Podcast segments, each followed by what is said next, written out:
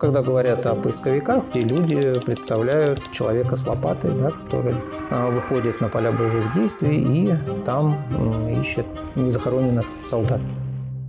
Мы продолжаем нашу встречу, посвященную увековечению памяти а, о событиях и героях Великой Отечественной войны.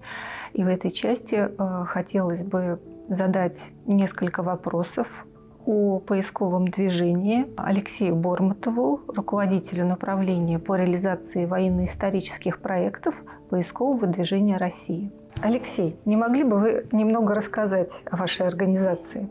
Конечно, с удовольствием расскажу. Если говорить о поисковом движении, то, конечно, это движение возникло сразу после окончания Великой Отечественной войны и уже в 50-х годах прошлого века первые энтузиасты появились, э, которые выходили на поля боевых действий, находили останки советских воинов и лично проявляли такую личную инициативу, а, захоранивали их.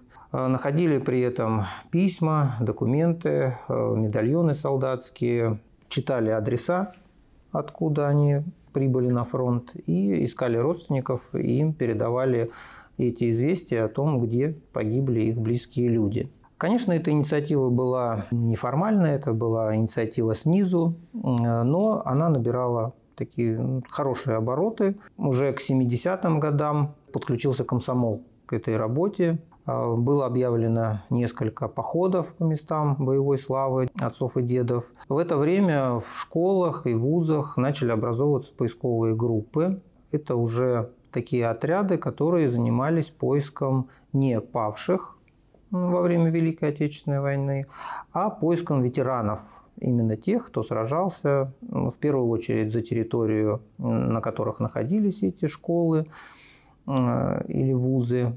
И вот с этого времени многие группы, которые были образованы в этот период, они э, существуют до сих пор. Вот хотелось бы привести в пример группу «Поиск», которая была организована в Волгоградском э, сельскохозяйственном институте. Как раз когда этот отряд создавался, они э, для себя взяли за основу э, заниматься историей 35-й гвардейской стрелковой дивизии, которая защищала территорию, на которой находился ВУЗ. Потому что ВУЗ уже был построен после Э, Великой Отечественной войны. И когда они обратились э, в Музей обороны Сталинграда, то научные сотрудники сказали, что нет смысла заниматься этой дивизией, потому что э, в боях под Сталинградом она полностью полегла. Ребята, как бы ребята это не сломило, и они все-таки продолжили эту работу. Они начали писать письма во все газеты бывшего Советского Союза в редакции газет о том, что ветераны 35-й отзовитесь. И буквально через год уже в стенах вуза удалось собрать эм, почти 400 ветеранов этой дивизии. Оказалось, что среди тех, э, вот, кто приехал на эту встречу ветеранов, были и те, кто защищал Сталинград, потому что из них не все воевали под Сталинградом, так как э, дивизия сохранила свое знамя в боях под Сталинградом, она была пополнена и участвовала уже до конца э, Великой Отечественной войны. Но были и те, кто принимал участие в Сталинграде. Это в первую очередь те, кто были ранены, но остались живы. На основе работы поисковых групп вот 70-х годов э, создалось очень много школьных музеев. В первую очередь на основании материалов, которые удалось собрать в ходе работы с ветеранами. Это опросы ветеранов, это какие-то вещи передавали ветераны для именно музеев свои личные, с которыми они воевали во время Великой Отечественной войны. Поэтому это вот работа, которая зародилась в середине 70-х годов, она вылилась вот в такую большую музейную ну, коллекцию. И работа поисковых групп, она постепенно переросла уже в работу на местах боев Великой Отечественной войны. 13 марта 1988 года в городе Калуге состоялся первый сбор поисковых отрядов. Это сбор был всесоюзного масштаба, на котором было принято решение создать Координационный совет поисковых отрядов. Вот эта дата, 13 марта, считается днем основания поискового движения в России, потому что на этом сборе оно впервые было признано на общегосударственном уровне. А, возглавил это движение один из идеологов поиска, ветеран Великой Отечественной войны и известный журналист Юлий Михайлович Иконников.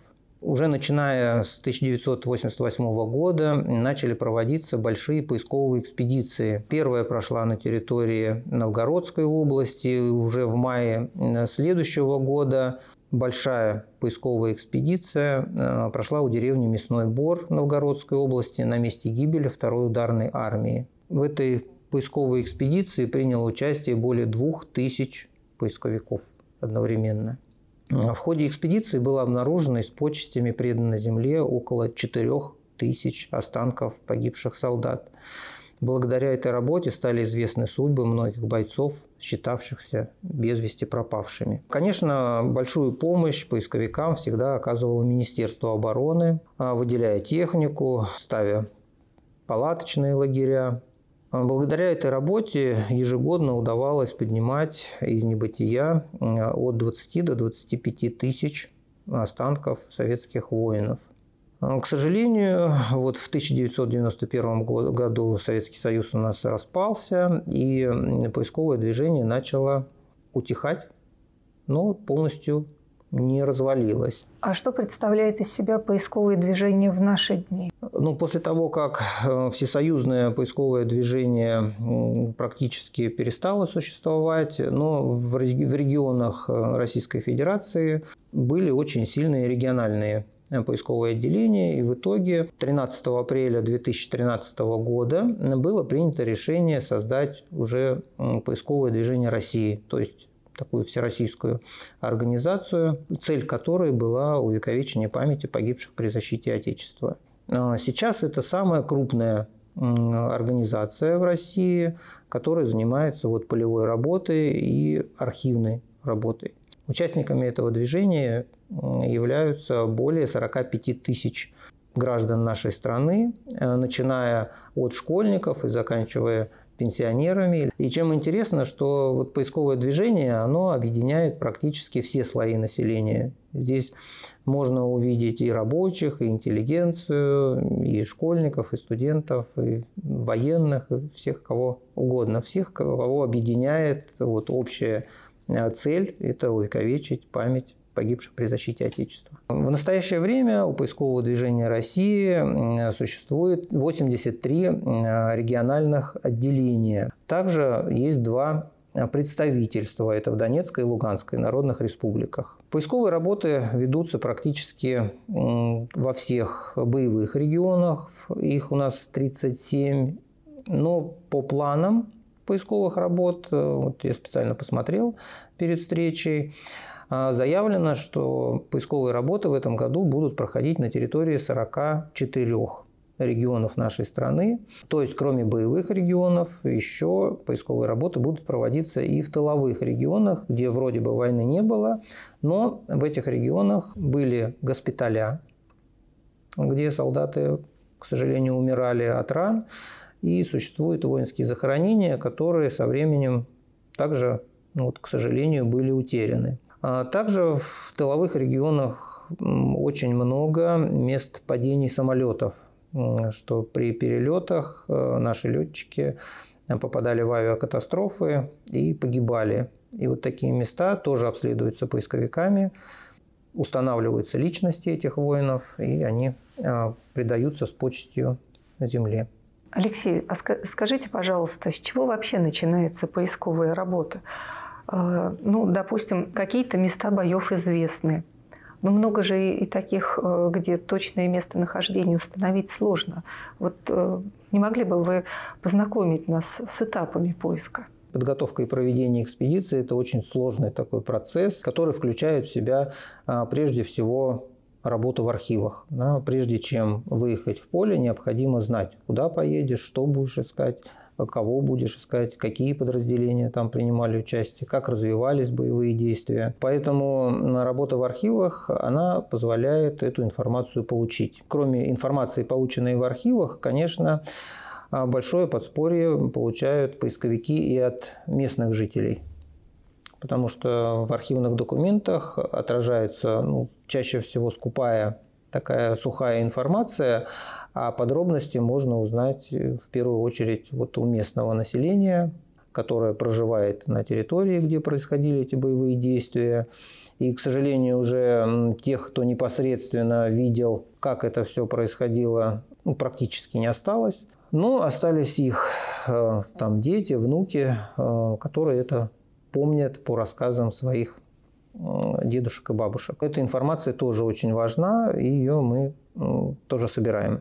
Далее, перед выездом необходимо подготовить саму материальную базу. Для того, чтобы поехать в экспедицию, необходимо организовать ее. Необходимо поставить там палаточный лагерь, необходимо устроить быт а это все согласуется как-то с местными властями? Конечно. Вот э, если мы говорим непосредственно о самих поисковых экспедициях, то прежде чем выехать, необходимо, во-первых, чтобы был поисковый отряд создан, э, необходимо, чтобы та поисковая экспедиция, в которую вы хотите поехать, была внесена в план поисковых работ. И этот план согласован и с органами местного самоуправления, и с Министерством обороны Российской Федерации. Поэтому все наши планы, которые мы реализуем в ходе полевых работ, они согласуются с Министерством обороны. А после окончания поисковых работ э, тоже организуется выезд в архив, потому что та информация, которая была получена в ходе поисковых работ, в первую очередь это именные данные бойцов, это может быть, какие-то новые сведения, полученные в ходе да, поисковых работ, они требуют уточнения, поэтому ну, необходимо дополнительно архивное исследование. А вот как удается э, опознать людей? А если удается опознать э, воина, то как, каким образом вы связываетесь с его родственниками? Личность э, военнослужащего удается узнать в первую очередь благодаря солдатскому медальону. Э, это такая капсула, в которой хранилась записка, в которую боец собственноручно вносил свои именные данные. Это фамилия, имя, отчество, год рождения, военкоматом каким призывался.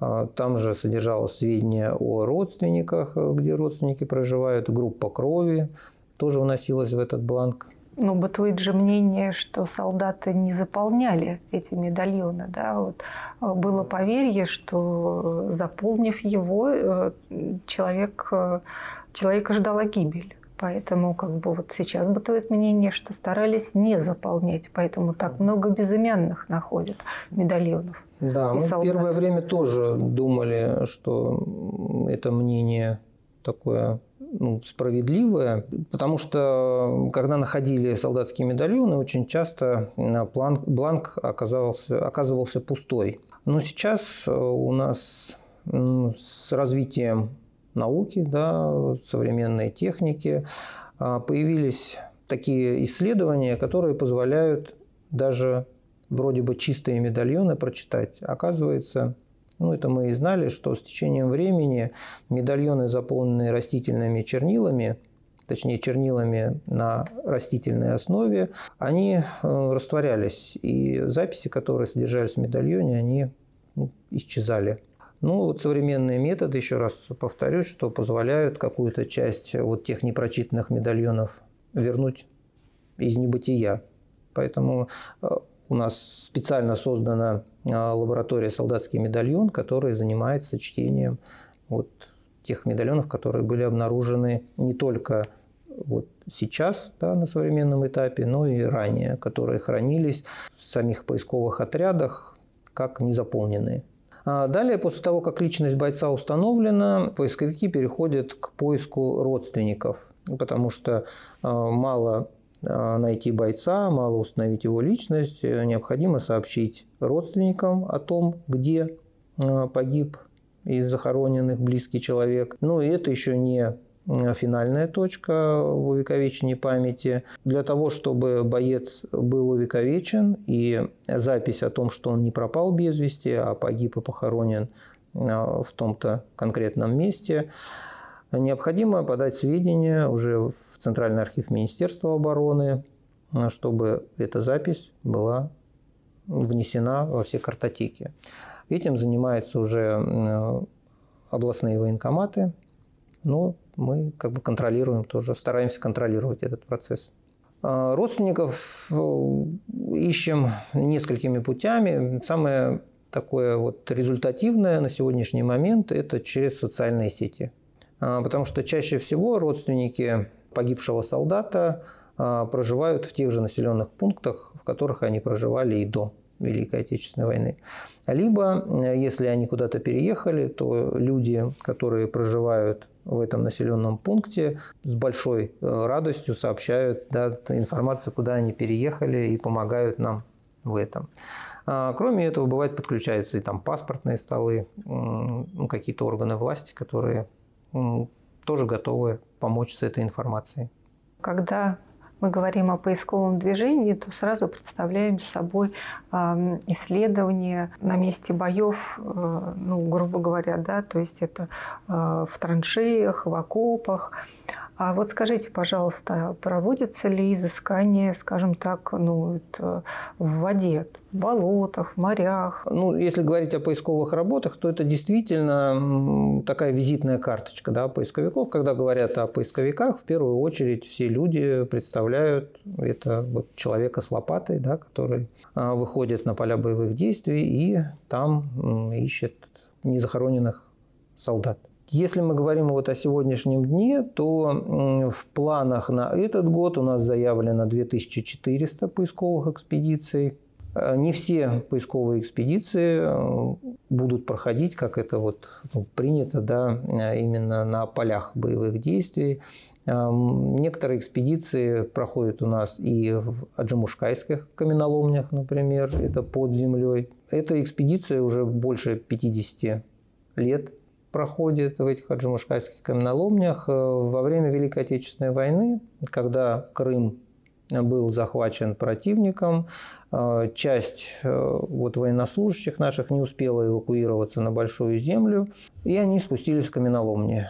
И вот это сопротивление этого подземного гарнизона продолжалось уже долгие месяцы, даже после того, как официально наше командование да, признало, что этот гарнизон полностью уничтожен. Основной э, вот идеей этой экспедиции на протяжении всего времени э, является поиск архива или сейфа с документами на вот тех, кто непосредственно сражался в этом подземном гарнизоне, потому что существует такая вот можно сказать, легенда, да, что в штабе этого подземного гарнизона был сейф с документами, и вот как раз на поиски этого артефакта как бы направлены все поисковые работы. К сожалению, пока этот сейф не найден. Также поисковые работы проходят у нас на территории Кавказа. Самая высокогорная э, экспедиция называется э, «Заоблачный фронт», который проходит на границе Кабардино-Балкарской и Карачаево-Черкесской республик. Э, в рамках этой экспедиции, кроме непосредственно поисковых работ,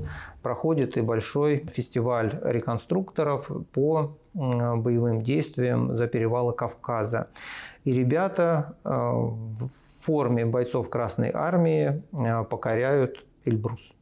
Да, конечно, не все могут это сделать, только самые Выносливые, э, не только выносливые, а самые подготовленные, э, потому что в этой экспедиции, как бы условием участия, точнее в этой экспедиции, является наличие вот альпинистской подготовки. И прежде чем туда поехать, ребята зимой в Башкирии тренируются и только после того, как они успешно сдают вот эти зачеты, они имеют право побывать в этой экспедиции. Также реализуются проекты и по обследованию акватории Черного моря и Балтики. И здесь хотелось бы привести пример вот проекта «Поклон кораблям Великой Победы» э, под руководством Богданова Константина. Эта экспедиция продолжается уже долгие годы. Э, именно в Балтике. Да? Э, во время Великой Отечественной войны э, в Балтике погибло 46 подводных лодок. Судьба 24 из них до сих пор была неизвестна. И вот благодаря работе этого проекта все 24 лодки подводных были найдены. И таким образом Великая Отечественная война, а именно подводная война на территории Балтики была закончена. Как бы судьба всех не вернувшихся подводных лодок была установлена. Сейчас проводится работа по установке табличек на эти подводные лодки, потому что по нашему законодательству вот суда, погибшие в море, являются такими большими братскими могилами. И еще один проект подводный, э, который реализуется уже на протяжении более 10 лет.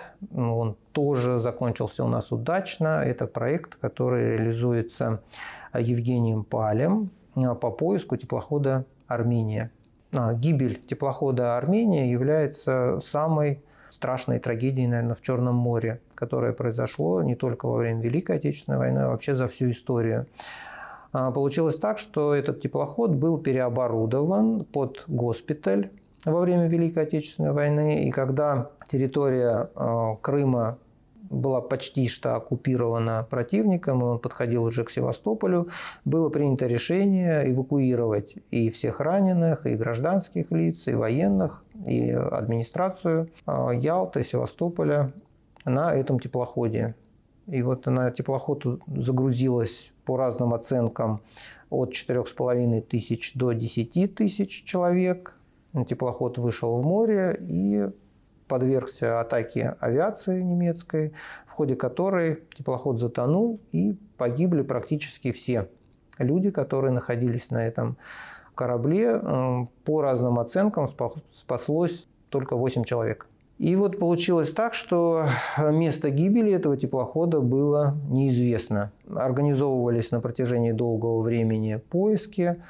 Приезжали даже делегации вот, из других государств, которые тоже участвовали в поисках этого теплохода Армения. Но вот эти поиски, они всегда оканчивались неудачно.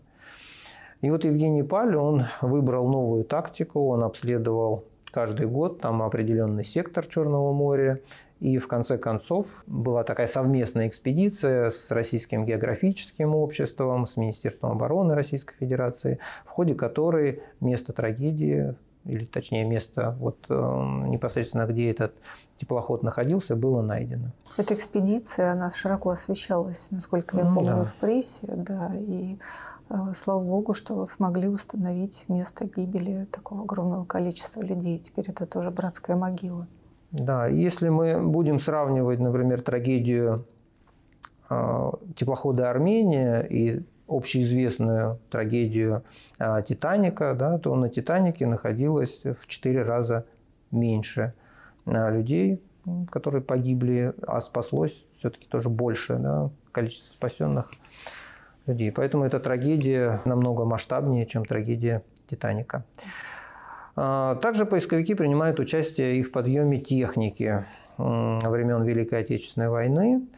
А, в первую очередь это, конечно, бронированная техника, это танки. А, для этого существует несколько команд, которые занимаются подъемом танков. И вот техника, которая была поднята такой командой из Псковской области, это команда «След Пантера» называется, сейчас установлена на Поклонной горе в Музее Победы. А, также техника, которую поднимали поисковики, сейчас установлена и у музея а, «Прорыв блокады Ленинграда» в Ленинградской области. Чем интересно этот случай подъема техники, а это танк КВ-1, в Ленинградской области, что на открытие на открытие этого памятника а, прибыл ветеран, который воевал на этом танке а, до того, как он а, вот, э, утонул при переправе через реку Нева.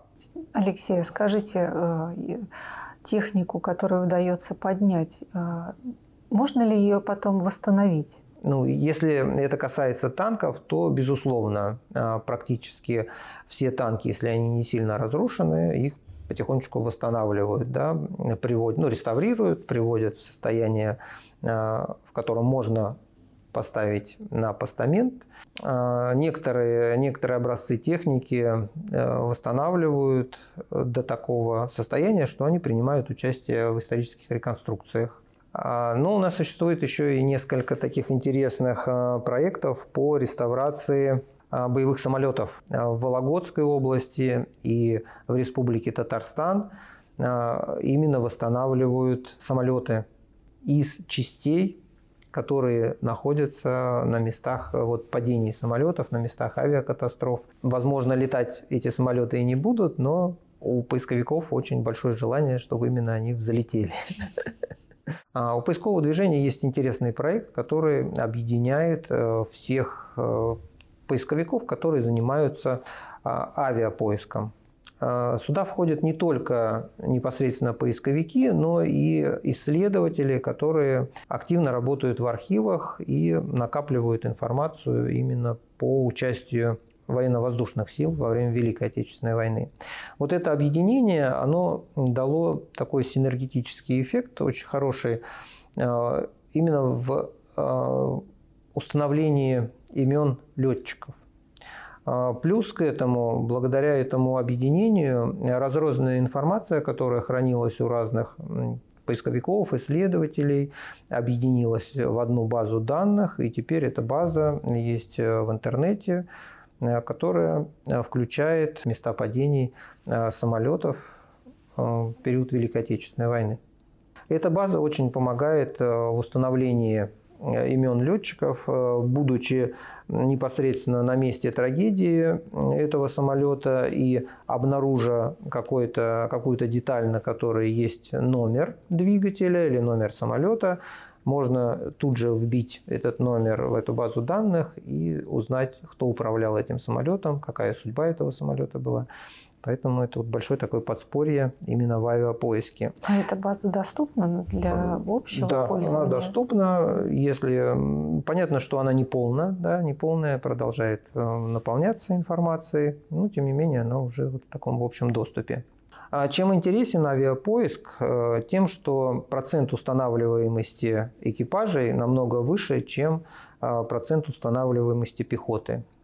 А, потому что на падении э, места самолета, где, соответственно, произошло крушение, э, очень много деталей, на которых продублированы номера либо самолета, либо двигателя, по которым можно установить личность летчика. А если мы работаем по пехоте, то у солдата, если нет солдатского медальона или награды какой-то, на которой есть номер, э, то практически невозможно установить личность этого бойца. Поэтому у нас вот да, существует такая ну, горькая статистика, что где-то вот на 100 бойцов только одного удается установить если мы работаем по пехоте. А вот э, если работаем по летчикам, то ну, практически там 95%, наверное. Ну, здесь Э, если говорить о документах, по которым можно установить личность э, бойца, то в первую очередь мы сказали, что это медальон солдатский, и записка, которая находится э, в этом солдатском медальоне, она лучше сохраняется, потому что ну, худо-бедно она защищена от внешнего воздействия, и если вот этот пенал или футляр, да, он плотно закручен, то вода туда не проникает, и записка сохраняется до сих пор. Что нельзя сказать о красноармейской книжке? Потому что это обычная бумага, она лежала в кармане у бойца, и, соответственно, все воздействие агрессивное вот среды, оно воздействовало на эту красноармейскую книжку на протяжении 80 лет. И, ну, конечно, очень мало шансов, что она сохранилась до сих пор. Ну, такие случаи тоже бывают. Сами солдатские медальоны, к сожалению, конце 1942 года были сняты с довольствия и бойцам уже не выдавались. Поэтому если э, воин э, сражался с 1941 года или был кадровый военный, который еще до, 40, до начала Великой Отечественной войны был в вооруженных силах, то такой, такие медальоны у них были. А если боец уже пришел в ходе мобилизации в конце 42-го, в 43 году, то таких медальонов у них, к сожалению, не было. Алексей, вы говорили, что э, отряды поднимают э, технику, да, и потом эта техника передается или в музее, или восстановленно используется в парадах, ставят э, на постаменты. А что происходит э, э, с другими, ну, скажем так, артефактами, которые находятся на местах боев? Да? Это может быть какие-то предметы быта, э, оружие. Что с ним дальше происходит? Если экспонаты вот, ценные, важные, исторически важные, да, то они передаются в государственные музеи нашей страны. Если находки массовые, то, соответственно, они чаще всего остаются в музеях э, поисковых отрядов. Таких поисковых музеев э, на территории нашей страны очень много, и э, образуется такая настоящая вот музейная сеть, через которую проходят ежегодно ну, тысячи молодых людей, школьников, студентов. И это очень важная такая часть патриотического воспитания нашей молодежи. Алексей, вы упомянули о том, что в поисковом движении принимают участие люди разных возрастов. А семьями принимают участие? У нас в Псковской области есть такой интересный проект. Это молодежная вахта памяти. Поисковое движение существует уже много лет, и за это время сменилось не одно поколение. И э, ребята, которые пришли еще, будучи школьниками э, в поисковое движение, сегодня стали мамами и папами и выезжая в поисковые экспедиции, они берут уже и своих детей в эти поисковые экспедиции. И когда родители занимаются непосредственно поисковой работой, э, их дети находятся под присмотром э, инструкторов, которые занимаются с ними патриотическим воспитанием. Также есть и такой интересный отряд у нас в Новгородской области, который на 80% состоит из членов одной семьи. Получилось так, что вот в семье Севастьяновых 11 э, детей, и практически все они находятся вот в поисковом отряде.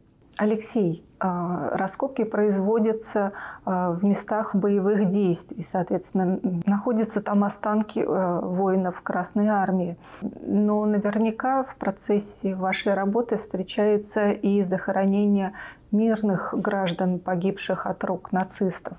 Существуют ли у вас проекты по сохранению памяти о мирных жителях, э, пострадавших в годы Великой Отечественной войны? А, проект, направленный на сохранение памяти о трагедии мирного населения, погибшего от рук нацистов в годы Великой Отечественной войны, а, называется «Без срока давности». Впервые об этой трагедии проговорила Цунаева Елена Моисеевна, ответственный секретарь поискового движения России на Российском организационном комитете «Победа».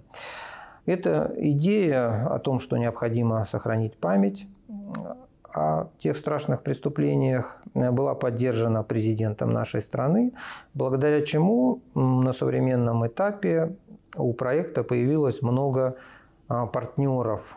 И это партнеры не просто какие-то общественные организации, это силовые структуры, это ведомства, министерства, благодаря чему проект развивается ну, очень масштабно. Вначале проект развивался в трех направлениях. В рамках архивно-исследовательского направления была проведена большая работа, в том числе и архивами нашей страны. В этом направлении активное участие принимал глав архив. Благодаря этой работе были изданы в настоящее время уже 25 э, томов э, архивных документов о военных преступлениях нацистов и их пособников. Один из томов был как раз сделан и по городу Москве. Да, Алексей, вы совершенно правы. Э, Главархив Москвы принимал активное участие в этом проекте без срока давности. И то издание, а, о котором вы говорили, с ним можно познакомиться на сайте виртуального музея «Москва с заботой об истории». Там создан специальный раздел с одноименным названием «Без срока давности». И это издание доступно для всех исследователей для изучения.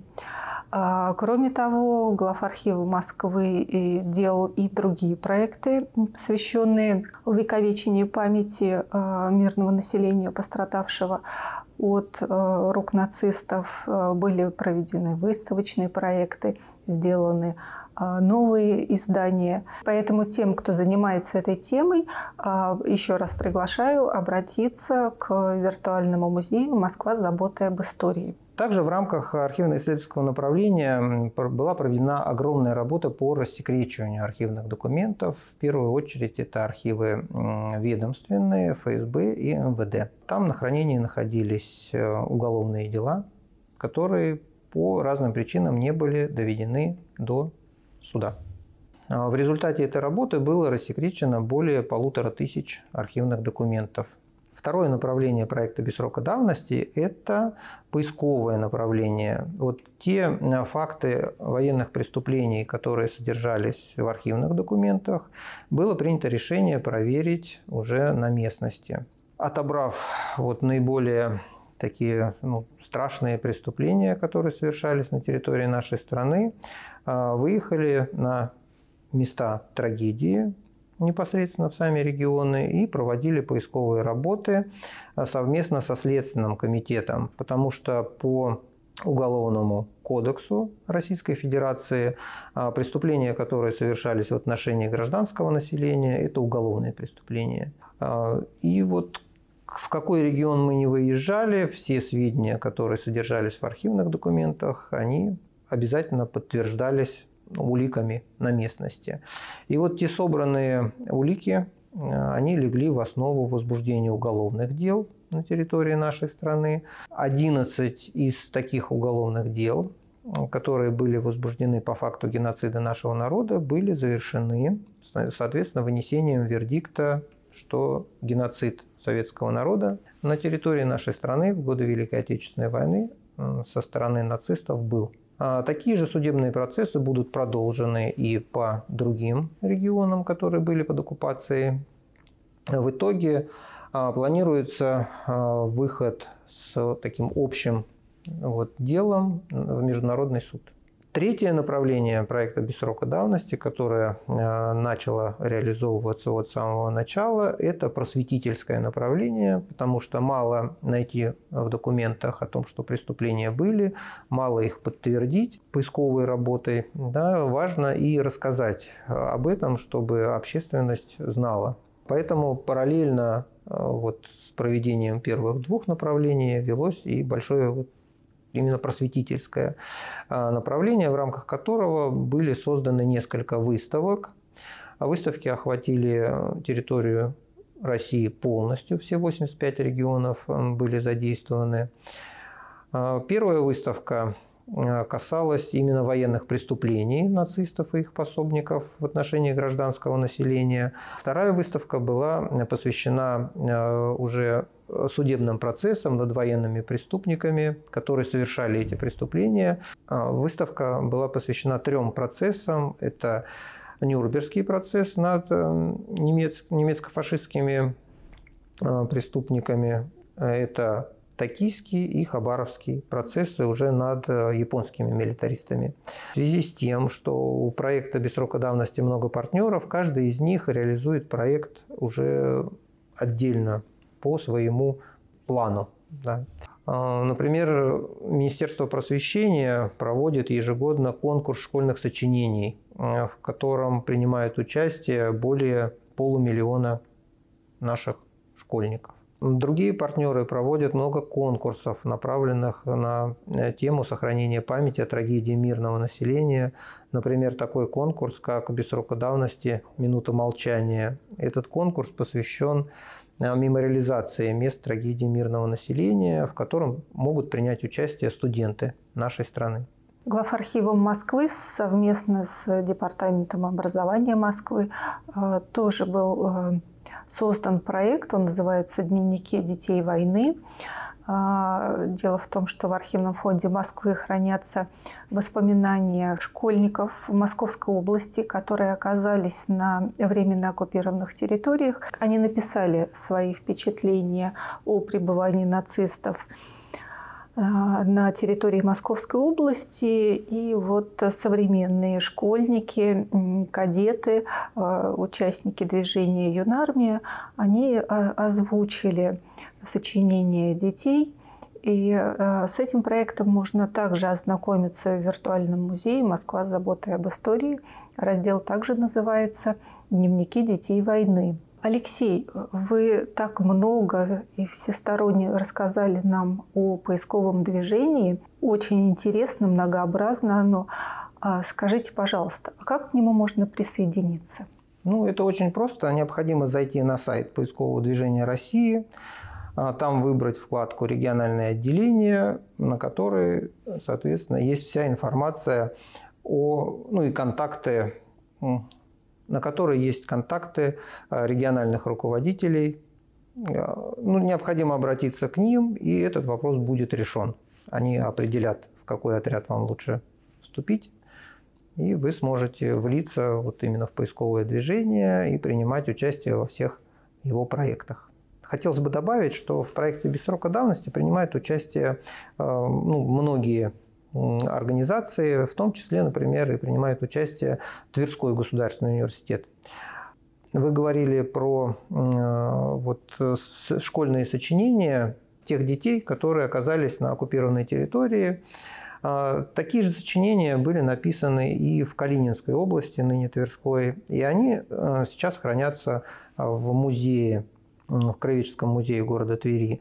И вот э, студенты Тверского государственного университета взяли и на основе этих сочинений сделали несколько фильмов, таких небольших документальных фильмов, где ну, вот, инсценировали те воспоминания, которые написали школьники. И вот эти фильмы мы используем как раз вот в просветительском направлении проекта «Без срока давности». В поисковом движении России существуют и проекты, которые не связаны напрямую с поисковыми экспедициями. В первую очередь это вот один из таких масштабных проектов, проект «Судьба солдата». Он направлен на помощь жителям нашей страны, которые хотели бы узнать побольше о своих близких, э, которые пропали без вести, либо погибли, а, либо вернулись с фронта э, в период Великой Отечественной войны. Благодаря этому удалось вот установить судьбы многих без вести пропавших людей. А, люди обращаются непосредственно в нашу организацию с просьбой вот, уточнить судьбу их близкого, и благодаря тому, что в нашем движении много специалистов, которые могут, э, исследовав там архивные э, сведения, уточнить эти судьбы, то многим даются положительные ответы. Это прекрасное, нужное движение. И хотела бы сказать, что э, у нас в главархиве Москвы тоже есть свой проект. Мы запустили его в прошлом году. Он также доступен на сайте виртуального музея «Москва заботой об истории». А, называется этот проект «Неизвестный герой». В фондах главархива Москвы есть э, коллекция фотографий э, фронтовых фотокорреспондентов, которые выезжали на передовые, на фронт, в госпиталя, делали портретные снимки солдат, но, к сожалению, в силу разных обстоятельств эти снимки остались не подписаны, то есть имена героев нам неизвестны. И на сайте музея мы публикуем фотографии э, героев э, Великой Отечественной войны с надеждой, что, может быть, кто-то из близких, родственников, знакомых узнает в них э, своего родственника и сообщит нам о том, кто запечатлен на данной фотографии, чтобы мы могли точно описать ее и не просто установить личность, но и еще раз напомнить э, всем о том, что судьба безымянных героев, она не всегда остается неизвестной. А, это очень хороший и важный проект. Вот в поисковом движении России есть проект э, «Фронтовой портрет. Судьба солдата». Он немножко схож с вашим, только мы взяли за основу портреты, написанные художниками во время Великой Отечественной войны в первую очередь художниками студии Грекова. В период боевых действий э, вот, художники направлялись на фронт и там э, делали портреты тех, кто отличился в боях. Эти портреты в настоящее время хранятся в архивах, музеях нашей страны. Их довольно-таки большое количество. Но, к сожалению, тоже аннотации, которые оставляли художники, они ну, скудные. Да, там недостаточно сведений для того, чтобы понять, э, кто этот человек, откуда он. И поисковики вот, совместно с Музеем Победы провели вот такой проект по опознанию, если можно так сказать, личностей тех воинов, которые нарисованы на портретах. Музей Победы передал порядка 400 портретов, которые хранятся в их фондах. Половину тех, кто нарисован на этих портретах, удалось установить. Э, часть из них удалось найти родственников, э, и родственникам были переданы копии этих портретов. Этот проект очень важен для родственников, потому что у большинства из них даже не сохранилась фотография этого человека, и вернув в семью этот рисунок, мы вернули не только ну, просто изображение какое-то, мы вернули образ этого человека. В этом году исполняется 35 лет всесоюзному поисковому движению и 10 лет поисковому движению России. Это два таких юбилея, которые мы будем праздновать на протяжении всего года. И все мероприятия, которые мы будем проводить, будут посвящены именно этим двум памятным датам. Мы вас поздравляем с двумя юбилеями. От всей души желаем здоровья всем, кто принимает участие в этом важном движении. И э, верим в то, что э, еще очень много и много имен неизвестных героев вернется в строй. Мы сегодня с вами поговорили и о мемориалах в память о павших в Великой Отечественной войне, которые были установлены непосредственно и в сам период войны, и в послевоенные годы. Много памятников устанавливается и в наши дни. Активно проводит свою работу поисковое движение России. Инициатива, как можно наблюдать в сохранении исторической памяти о событиях э, Великой Отечественной войны, она, что, что называется, идет снизу. Самым ярким проявлением в наши дни является э, движение «Бессмертный полк». Это общественное, гражданско-патриотическое движение. Зародилось оно сравнительно недавно. Как мы знаем, в 2007 году в Тюмени прошла акция, где э, потомки участников поколения победителей прошли с портретами своих родственников по улицам города. Эта акция была поддержана, и сейчас мы с вами знаем, что это движение, оно не только общероссийское, оно уже приняло и э, международные масштабы. Во многих зарубежных городах проводятся подобные акции. Движение «Бессмертный полк э, России» оно в настоящее время насчитывает 81 региональное отделение. Главной задачей движения является не только увековечение подвигов героев Великой Отечественной войны, но и сохранение памяти о героизме всего народа. То есть здесь и труженики тыла, конечно же, им оказывается должное внимание. И это движение является связующей нитью поколений, того поколения э, победителей с сегодняшним поколением, которое сохраняет историческую память. Нужно сказать, что все эти акции, они направлены на одну цель, на э, сохранение памяти о Великой Отечественной войне, значимость роли Советского Союза в победе над нацизмом. Следующий наш выпуск будет посвящен итогам Великой Отечественной войны. И я очень надеюсь, что следующий выпуск проведут его бессменные ведущие. Пожелаем им скорейшего выздоровления и до новых встреч. А сегодня с вами были Алексей и Анна Бурматовы и я, Елена Коротких.